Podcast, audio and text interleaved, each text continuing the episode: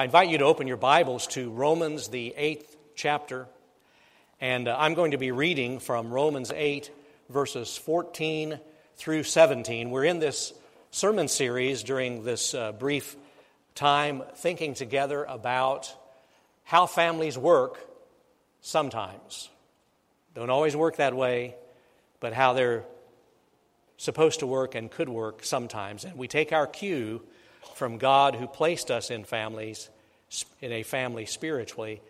And I'm going to read from Romans 8, beginning in verse 14. And I invite you, if you're able, to stand in honor of God's word as God's word comes among us. For all who are led by the Spirit of God are children of God. For you did not receive a spirit of slavery to fall back into fear, but you have received a spirit of adoption. When we cry, Abba, Father, it is that very spirit bearing witness with our spirit that we are children of God. And if children, then heirs, heirs of God and joint heirs with Christ, if indeed we suffer with him, so that we may also be glorified with him. The Word of God for the people of God. Thanks be to God. You may be seated. How families work sometimes, not all the time.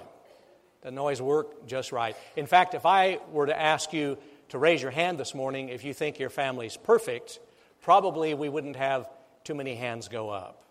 Uh, I know I blow it plenty of times as a husband and a father and a grandfather and a sibling and a child. Uh, and please don't seek Janet out for confirmation. We'll just let it go at that, all right? But we all mess up. And, and even the concept of, of family becomes uh, sort of disjointed in the fast paced world we live in. Uh, I heard years ago about a crossword puzzle, and the clue was uh, what makes a home? Nine letters. And the answer was furniture. That's missing the point. Furniture may make a house, but it doesn't make a home. And I also want to be honest this morning and acknowledge that when we think together about family, spiritual family of the church, biological family, when we deal with the concept of the fatherhood of God, I want to honestly acknowledge that some of us are in this room this morning uh, who grew up with less than ideal biological families, who grew up uh, uh, in a place and in a way in which maybe parent or father or, or the concept of family uh, was painful. And I want to just name that at the beginning and and remind us that God has something better for us. What if I told you this morning that God makes a way for us to rewrite the family story? What if I told you that it was possible, instead of being embarrassed by the family tree, to actually reroot the family tree and grow it in different soil and see the family tree become different? What if I told you that we are not destined and doomed by the way family has been, that it is possible for the family story to be different and in a new direction. And it all stems from this marvelous passage of Scripture from one of the most amazing chapters in all of the Bible, Romans 8. And I'm going to read some of these words again because they're so important. For all who are led by the Spirit of God are children of God. For you did not receive a spirit of slavery to fall back into fear, but you have received a spirit of adoption. When we cry, Abba, Father, it is that very spirit bearing witness with our spirit that we are children of God. Those are wonderful words. It's the concept of adoption, and, and in a congregation this size, I, I know there are some of us who've been blessed by the reality of adoption. Either you uh, are a child who was adopted, or you are a parent uh, who adopted someone, or we all know of people who have legally adopted someone to be a child. It's a, it's a wonderful reality because it's a reality that says, we choose you, we, we name you, you are wanted, we picked you out. And that's a beautiful concept not only for the nuclear family, but for the spiritual family. And the Apostle Paul knew exactly what he was doing, writing to the Christians in Rome in a very Greco Roman world that understood adoption. The Romans had very elaborate and detailed stipulated rules and laws about legal adoption that included full inheritance. In fact, uh, Emperor Claudius legally adopted his grandnephew Nero so that Nero would follow him on the throne when Claudius died. And you know, you read the Apostle Paul saying, when we become adopted, we become full heirs in everything that the Father owns. And so Paul knew what he was talking about, getting at, getting at this truth with a culture that would understand what it means to belong to God's family. Now, interestingly enough, while the Romans would understand the concept of adoption, that, that uh, illustration or that truth wouldn't go very far with most Jews because Jews, uh, as a heritage, as a people, are much more tuned into bloodline, to biological family. And so you remember when Jesus was talking to Nicodemus, a ruler of the Jews, in John chapter 3? He didn't say, you know, Nicodemus, by faith, you can be adopted into God's family. He said, Nicodemus, you need to be born again. You need to be born from above. Same reality, different kind of illustration of truth. Because both realities deal with a radical change, a break with the past. By faith in Jesus Christ, a new reality, a shedding of the old, an embracing of the new, and both of them deal with the promise of eternal life. We are born anew into God's family, into God's forever family. We are adopted, and adoption could never be reversed, it could never be voided. It was permanent. So there's that everlasting life promise. But sometimes we haven't spent enough time when we thought about new birth, when we thought about adoption, with this truth that I am not cursed by my family tree, by whatever that was wrong or, or unpleasant or poisoned by my family's past. I am not destined to repeat it. I have a choice in Jesus Christ, and God can reroot the family tree, can replant that tree in different soil. And through the Holy Spirit, I can be born into a brand new family with a brand new family tree. Through the Holy Spirit, I can be adopted into that family. And it's a powerful, powerful image. Just think about it. Through the Holy Spirit, we can be placed in God's permanent family. I mean, that's a precious reality. When you ponder that through the Spirit, we become related to God as Jesus is related to God because he becomes our brother. That's what Hebrews chapter 2 says. And we become God's children so that we can start calling God what Jesus called God. And what did Jesus call God? He called him Father. Jesus even taught us to pray, Our Father who art in heaven, hallowed be thy name. And at times, Jesus used the more intimate name. In fact, when Jesus was struggling in Gethsemane, Mark's gospel report, records that as Jesus was praying, he prayed, Abba, Father, if it's possible, let this cup pass from me. See, Abba is the Aramaic. Aramaic was the spoken language of Jesus' day, Greek was the written language of Jesus' day. And the Aramaic Abba uh, was a more intimate, less formal phrase for father, much like we would say daddy or papa or daddy, dad or something like that. And so Jesus taught us to pray in those personal, intimate terms. Brennan Manning, uh, in one of his books, tells a great story about attending a Jewish bar mitzvah. Brennan Manning was a Catholic priest, but he had a, a, a lot of friends in this particular synagogue, and uh, he was sitting with the rabbi and the rabbi's family during the festive meal, either before or after the bar mitzvah ceremony. And uh, the rabbi's four year old son got bored with adult conversation. And uh, he finished his meal before the adults did. Does that sound familiar?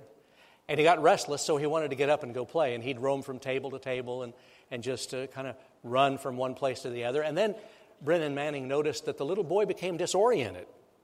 The little boy got confused about all the tables that looked alike and all the adults who looked alike. And all of a sudden, he couldn't get his bearings and he couldn't find his dad and his mom. And uh, Manning saw that look of panic come over the little boy's face. And finally, the little boy spotted his daddy, the rabbi. And he ran toward his daddy. And about three feet away, he flung himself into the air. And before his daddy could catch him with his arms, Manning heard the little boy go, Ab, Ab, Abba. And he came into his father's arms for an embrace. Abba, Daddy, as the little boy had been taught. What an intimate, beautiful scene of God's relationship with us. And Paul, by the way, chooses his words very carefully. In verse 16, he says, I'm sorry, verse 15, he says, We've received the spirit of adoption when we cry, Abba, Father. Paul could have said, When we say, Abba, Father. Or he could have said, When we pray, Abba, Father. But he says, When we cry. And the Greek word is a word that can mean a shriek of delight, a shriek of joy, like a little four year old projectile coming through the air. Abba, Daddy. The intimate, beautiful relationship that we have with God because of our relationship with Jesus Christ by faith, trusting in Him. This is why Every one of us needs Jesus Christ in our lives. Not secondhand through somebody else or through signing some membership card, but through personal faith experience. We need Jesus Christ in our lives.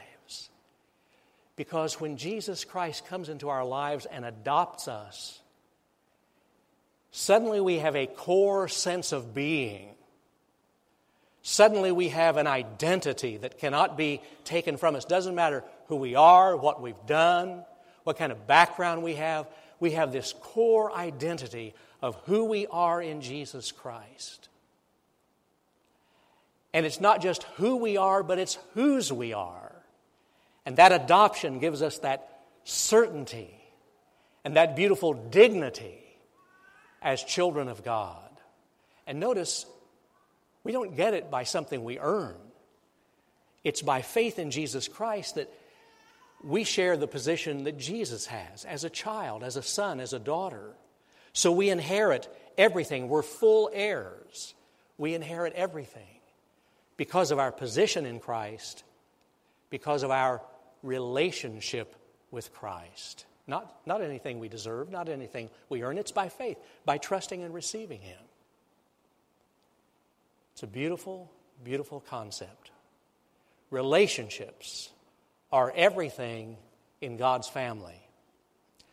And God intends for earthly families to mimic and replicate his spiritual family so that relationships become central. Uh, I recently finished reading a book by Thomas Lynch. Thomas Lynch is, a, uh, is an a funeral director. He prefers the name Undertaker.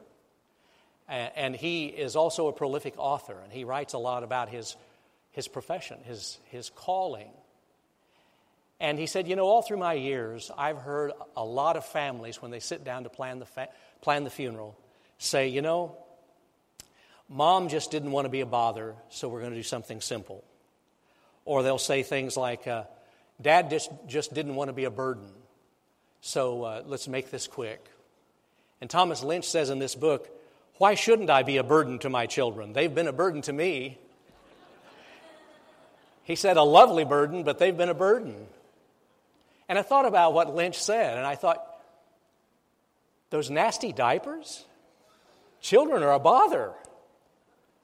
And then they get sick at their stomach, and I don't want to get too graphic, but you know, all that cleaning up you have to do. And then when they start driving, you, you can't go to sleep till they get home at night. And they don't care if you lose sleep. And then all the money that it takes to feed them groceries and, and educate them. Children are a bother. Families are a bother. But you know, love is all about sharing the bother. Family is all about sharing the burden. Love is all about sacrifice. That's what makes us human. That's what helps us bond. And in reality, that's what the cross is all about, isn't it? The cross is God's message to us that we are a great big bother. We are sinners. We are a mess. But God loves us so much that He went to the mess and bother of sending His Son, Jesus Christ, to die for us and be raised again that we might be adopted as children by faith into His family. So, this, this intimacy with God that, that Paul describes through adoption is the intimacy and relationship focus that all families on earth are to work at and emulate and share. Erma Bombeck was one of my favorite columnists when she was alive, and she once wrote, wrote a, a famous column entitled, If I Had My Life to Live Over Again. In that column, she said, If I had my life to live over again, I would invite friends over to dinner, even if the carpet was stained and the sofa was soiled. I would have sat down on the lawn with my children and not worried about grass stains. There would have been more I love yous and more I'm sorries, but mostly, given another shot at life, I would seize every minute, look at it and really see it, and never give it back. It's all about relationships our relationship with God and our relationship with one another. It is this very Spirit bearing witness with our spirit that we are children of God. That's what Paul says. That God has the power to place us in new soil, to change the root system and the nutrition and to change the family tree so that we might become everything He's created us to be. And on this Pentecost Sunday, a reminder, as Brooke told the children, that the Holy Spirit comes to make the very personality of Jesus alive in us. The Holy Spirit comes to make the Holy Spirit, the Holy Spirit comes to make Jesus through us in families. We don't do it by ourselves. We can't do it without God's strength. Now, you need to hear this clearly. The Holy Spirit does not simply come to super saints. The Holy Spirit comes to imperfect, ordinary people just like you and me. And the Holy Spirit doesn't come to super churches only. The Holy Spirit comes to ordinary, imperfect churches just like us. And the Holy Spirit doesn't come only to super families who seem to have it all together. The Holy Spirit comes to flawed, messed up, imperfect, ordinary families just like yours and just like mine.